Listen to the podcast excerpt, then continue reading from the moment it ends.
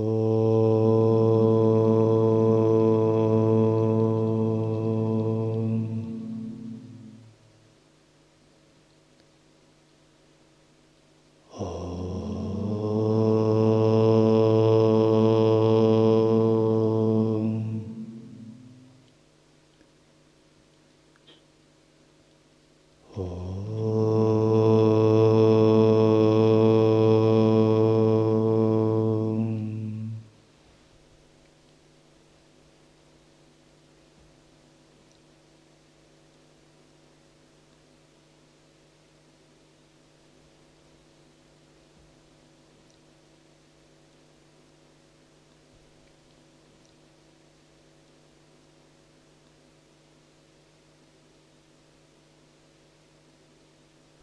Когда укращены чувства, воплощенный словно из ключа утоляет жажду.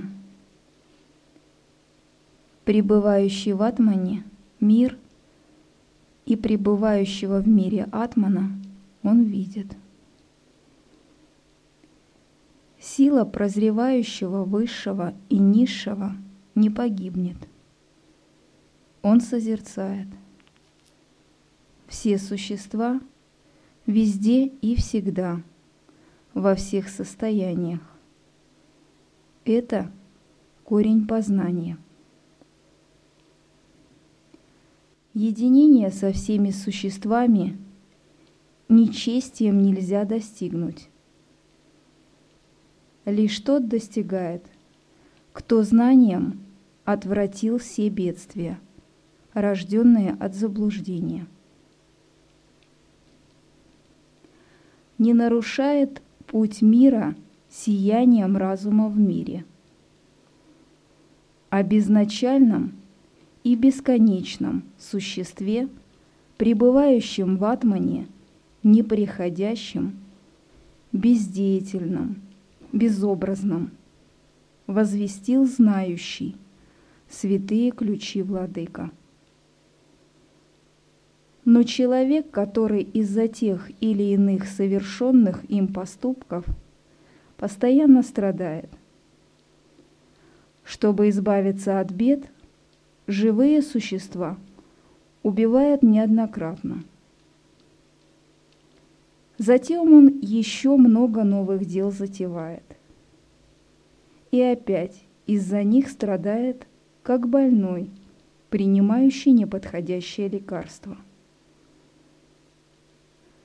так непрестанно, ослепленный заблуждением, маревом счастья среди мучений, завлекается и всегда пахтается своими собственными делами, будто мутовкой.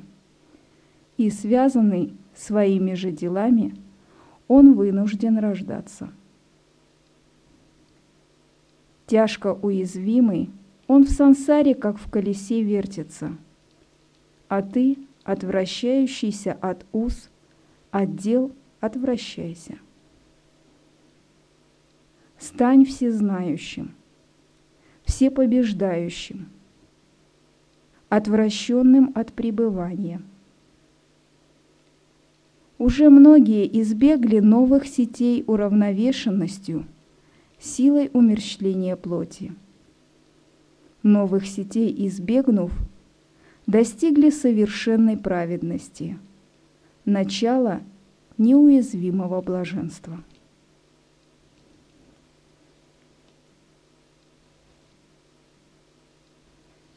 Нарада сказал,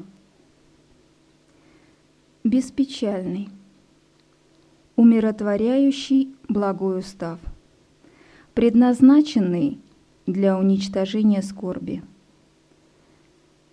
получают успокоившие разум будхи и, получив, преуспевают в счастье. Тысячам горестных состояний, сотням ужасных состояний изо дня в день подвергаются заблудшие. Пандита же они не тревожат. Поэтому ради уничтожения нежелательного – выслушай от меня сказание. Когда разум подчинен воле, достигается уничтожение скорби.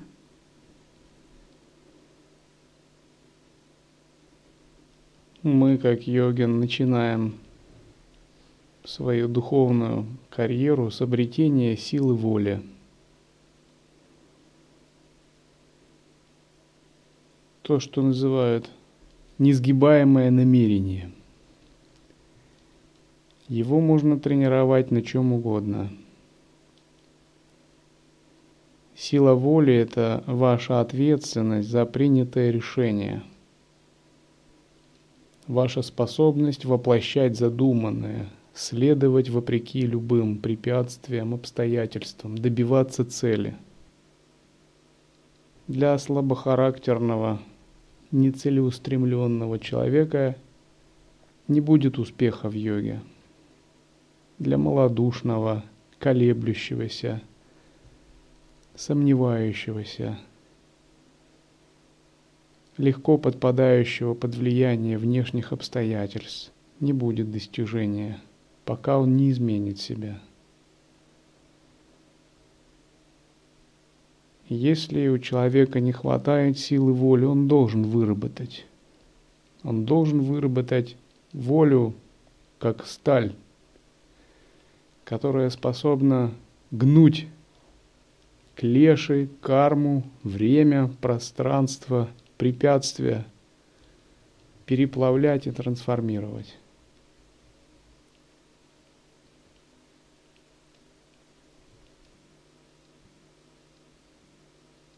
Когда сила воли обретена, йогин движется к своей цели несгибаемо, несмотря ни на что. С большим упорством, целеустремленностью, не колеблясь,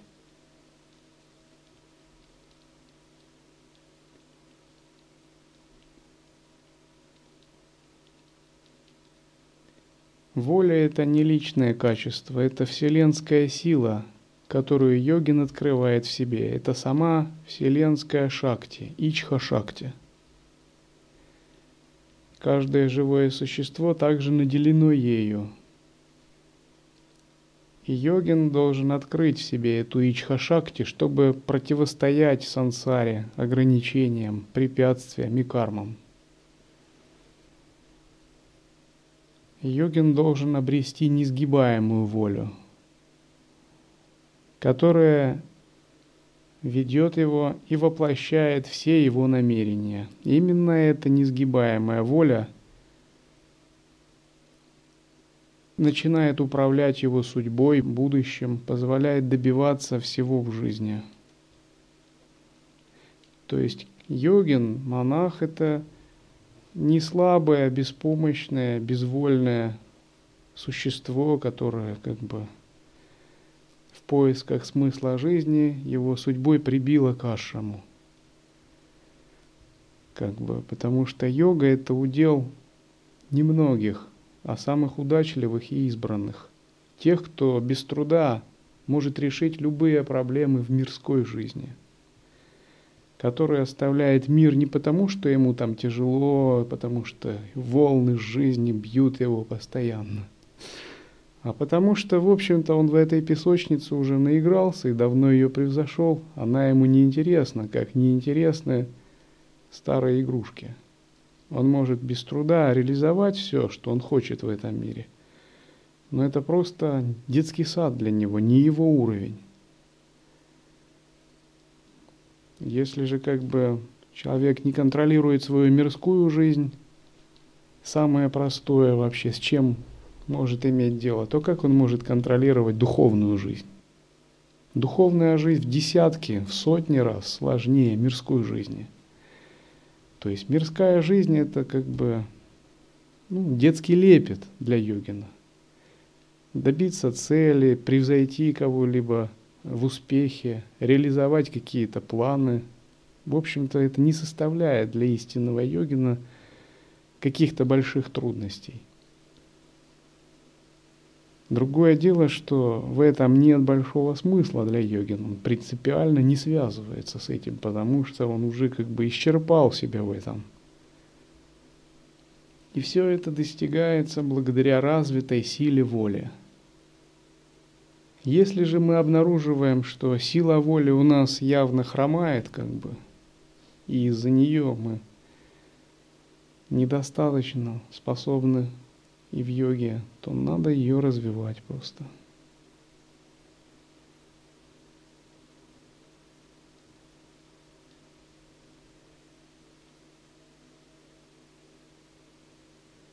Когда у человека есть сила воли, он решает стать монахом и становится.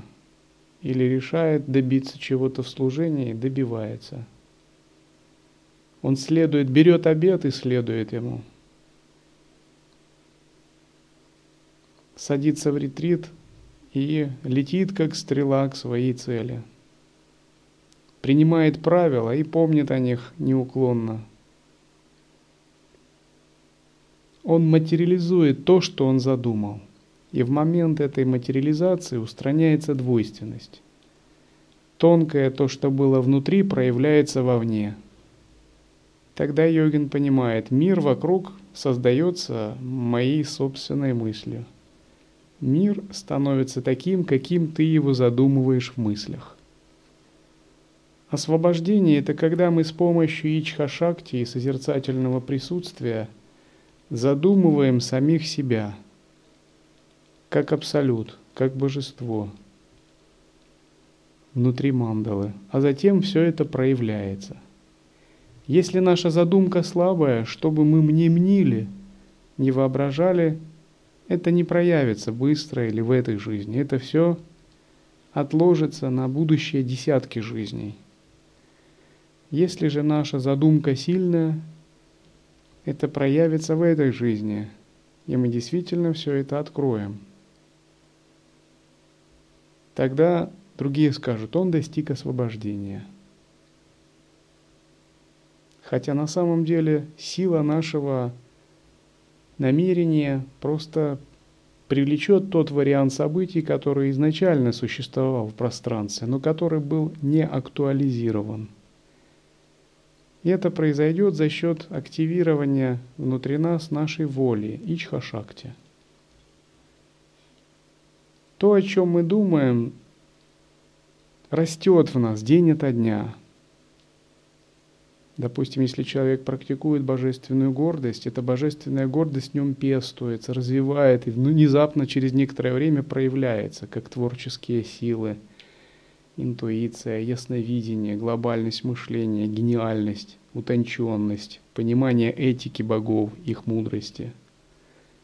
А если человек ее не пестует, то, конечно, идут годы, а это в нем не проявится. И любая пестуемая вещь, нас мысль, она вырастает – Если наша воля сильна, то мир становится таким, каким мы его задумаем в мыслях, потому что мир вокруг это проекция нашего мышления, как сновидение. Только результат в нем проявляется более запоздавшим. Трудно это понять.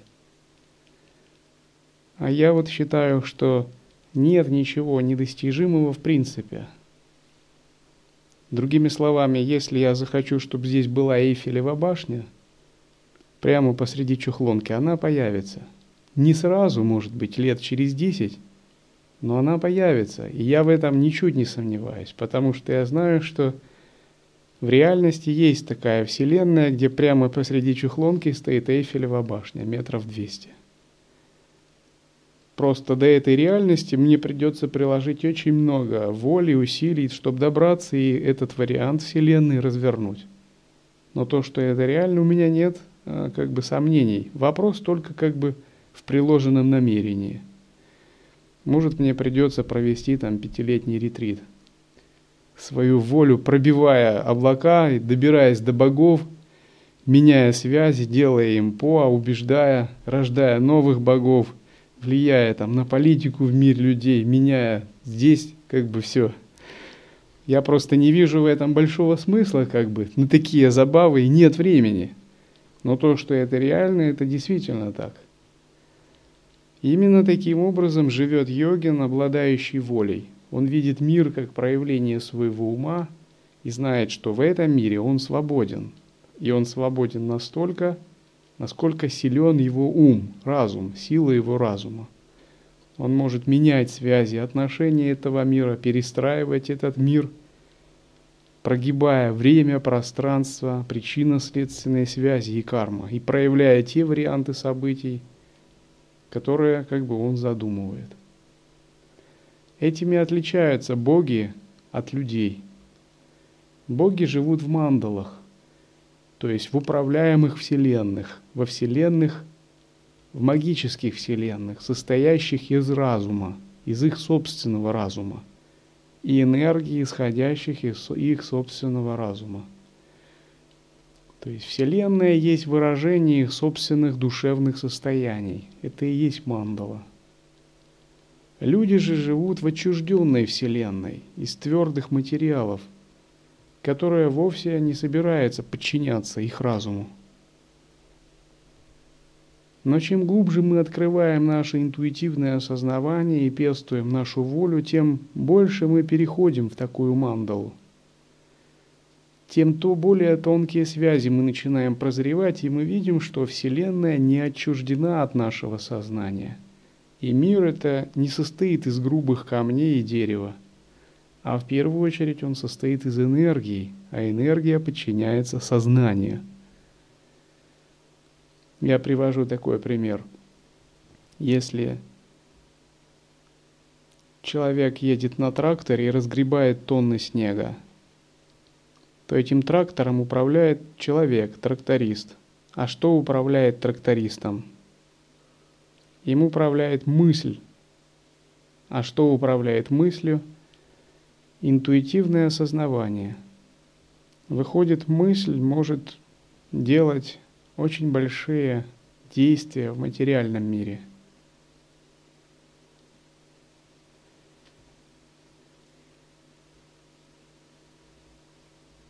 Из-за связи с нежелательным и отказа от желательного, Раджа, худоумные люди связываются мирскими скорбями.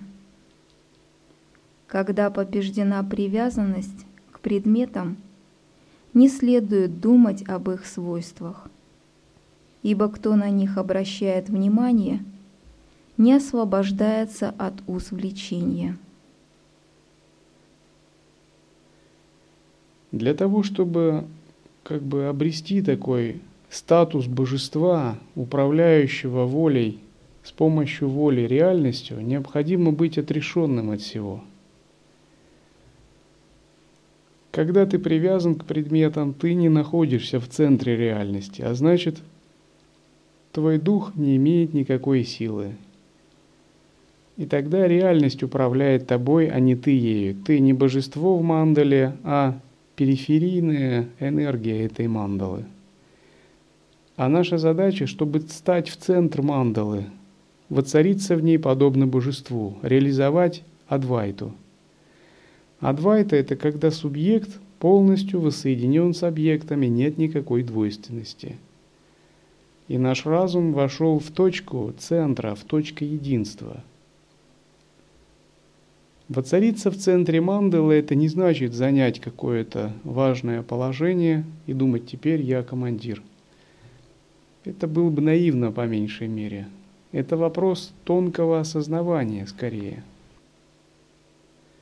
когда у нас есть привязанность к внешним объектам и нет самосвобождающей силы присутствия, то мы теряем вот этот статус центра реальности, поскольку наш центр как бы смещается, и мы становимся эксцентриками.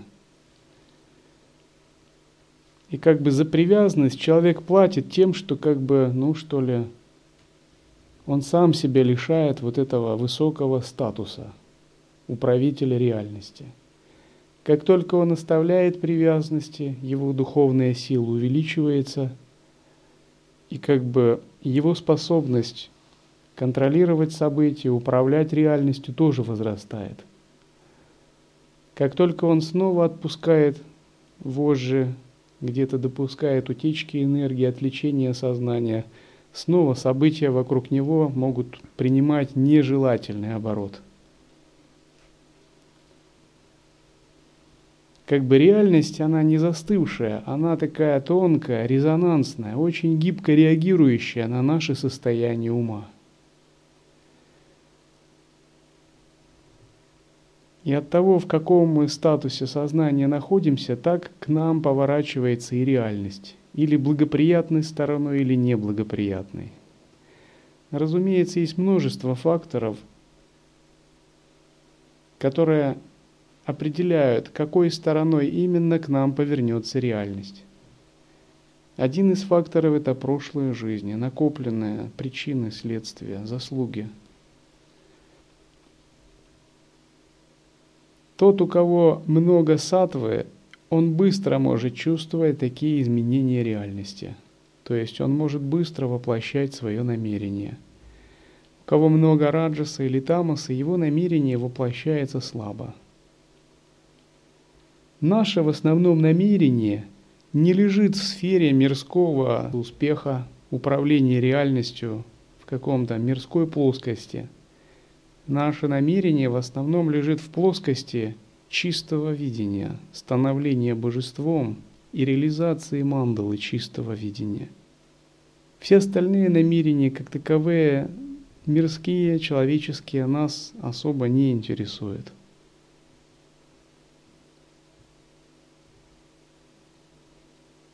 Нужно увидеть порочность того, к чему развивается влечение – Нужно видеть, как нежелательно это влечение, тогда быстро достигается бесстрастие. Кто сожалеет о прошлом, не достигает ни пользы, ни славы, ни блага.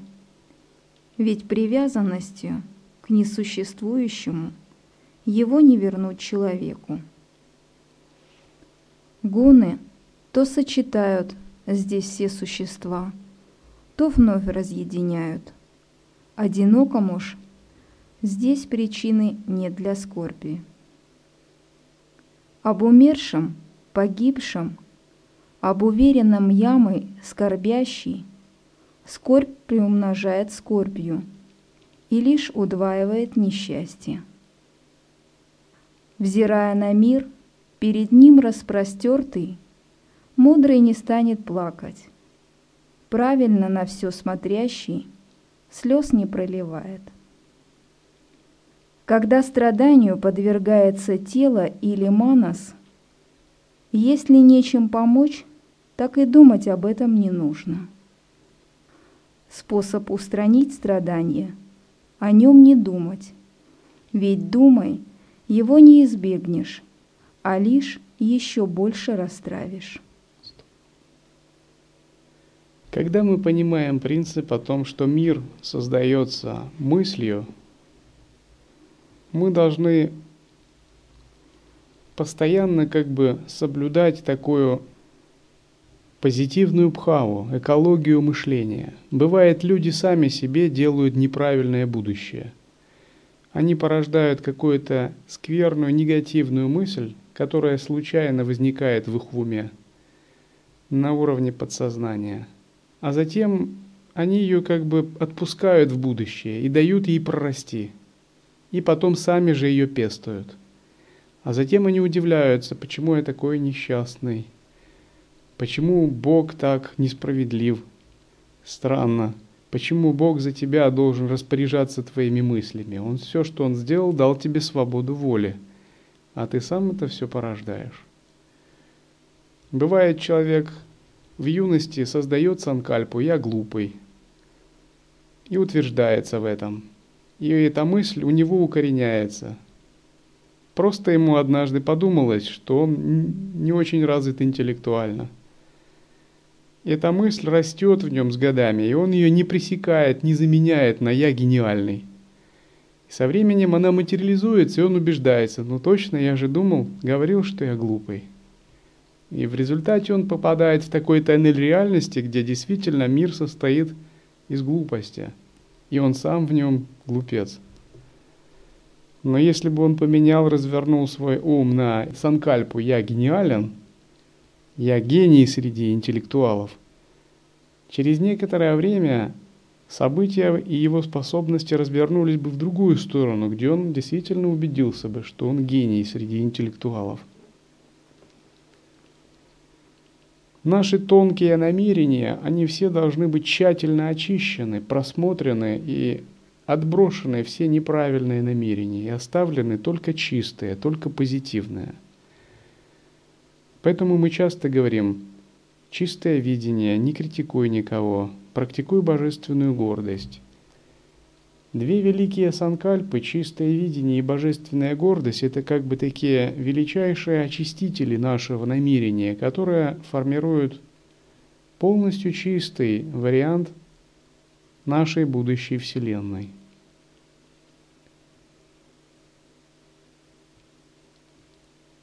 Другими словами, мы сами сначала на тонком уровне строим варианты нашего будущего – Будущее проявится таким, каким мы его задумываем в мыслях. Через некоторое время событие так формируется, что оно проявляется. Йогин, знающий это, он моделирует свое будущее осознанно, сознательно, так, как он того хочет. И когда мы повторяем Махам Брахмасме, практикуем божественную гордость или медитируем на чистое видение, мы должны знать, что мы сами формируем свое будущее. От того, насколько хорошо мы это делаем, зависит, насколько оно проявится.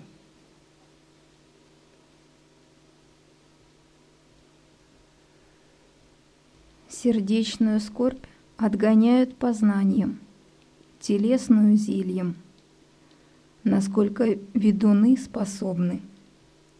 Негоже уподобляться младенцам. Мимолетная красота, юность, жизнь, здоровье, забота о вещах и дружеские связи. За них цепляться не следует пандиту. О горестях одного весь народ скорбеть не может.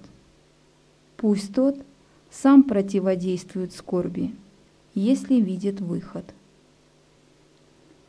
В жизни страдание преобладает над удовольствием, в этом нет сомнения. Влечение к чувственным предметам от заблуждения возникает, а смерть всегда нежеланна. Муж, полностью покидающий двойственность несчастье, счастье уходит в бесконечное брахма. Об этом не скорбят пандиты. В беде человек покидает пожитки, да и хранить их не радость. Их трудно добыть, об об утрате нечего думать. Попеременно человек приходит то к тем, то к иным достаткам – Несытыми невежды уходят, и удовлетворенными пандиты.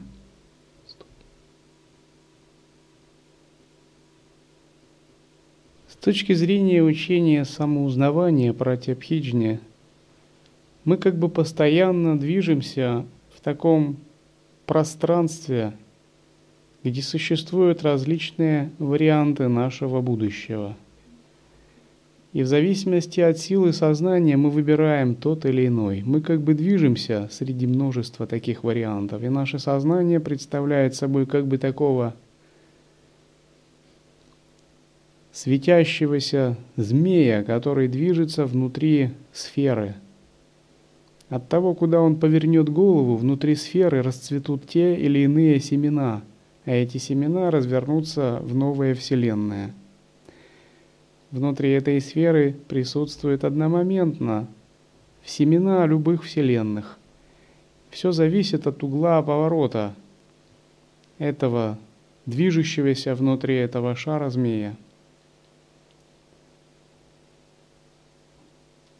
И наш процесс освобождения это как бы не столько достижение чего-либо, фабрикация искусственная, не создание, а скорее – разворот сознания в иное кармическое видение, в сторону чистой земли, в сторону видения себя как божества, Когда мы разворачиваемся в такое иное кармическое видение, все это начинает материализовываться, проявляться. Внезапно мы видим, что открывается другой вариант событий, где мы совершенно в других состояниях и обстановке. И перейти полностью в такой вариант событий, где не существует причин следствий кармы, ограничений во времени, в пространстве – Это и называют освобождением.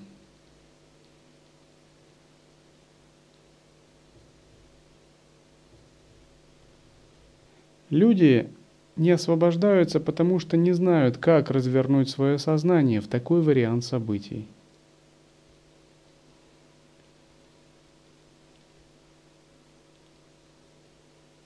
Развернуть свое сознание в такой вариант событий означает –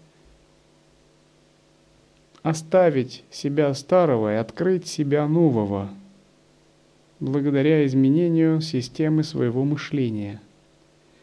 Система мышления меняется за счет погружения в более глубокую осознанность.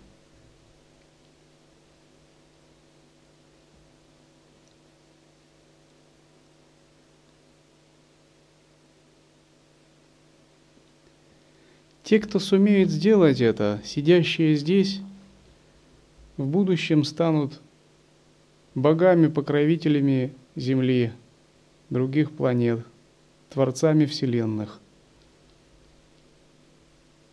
держателями линий, святыми источниками знаний для других людей. Где-то есть такой вариант событий, где вы это реализовали. Светом для других.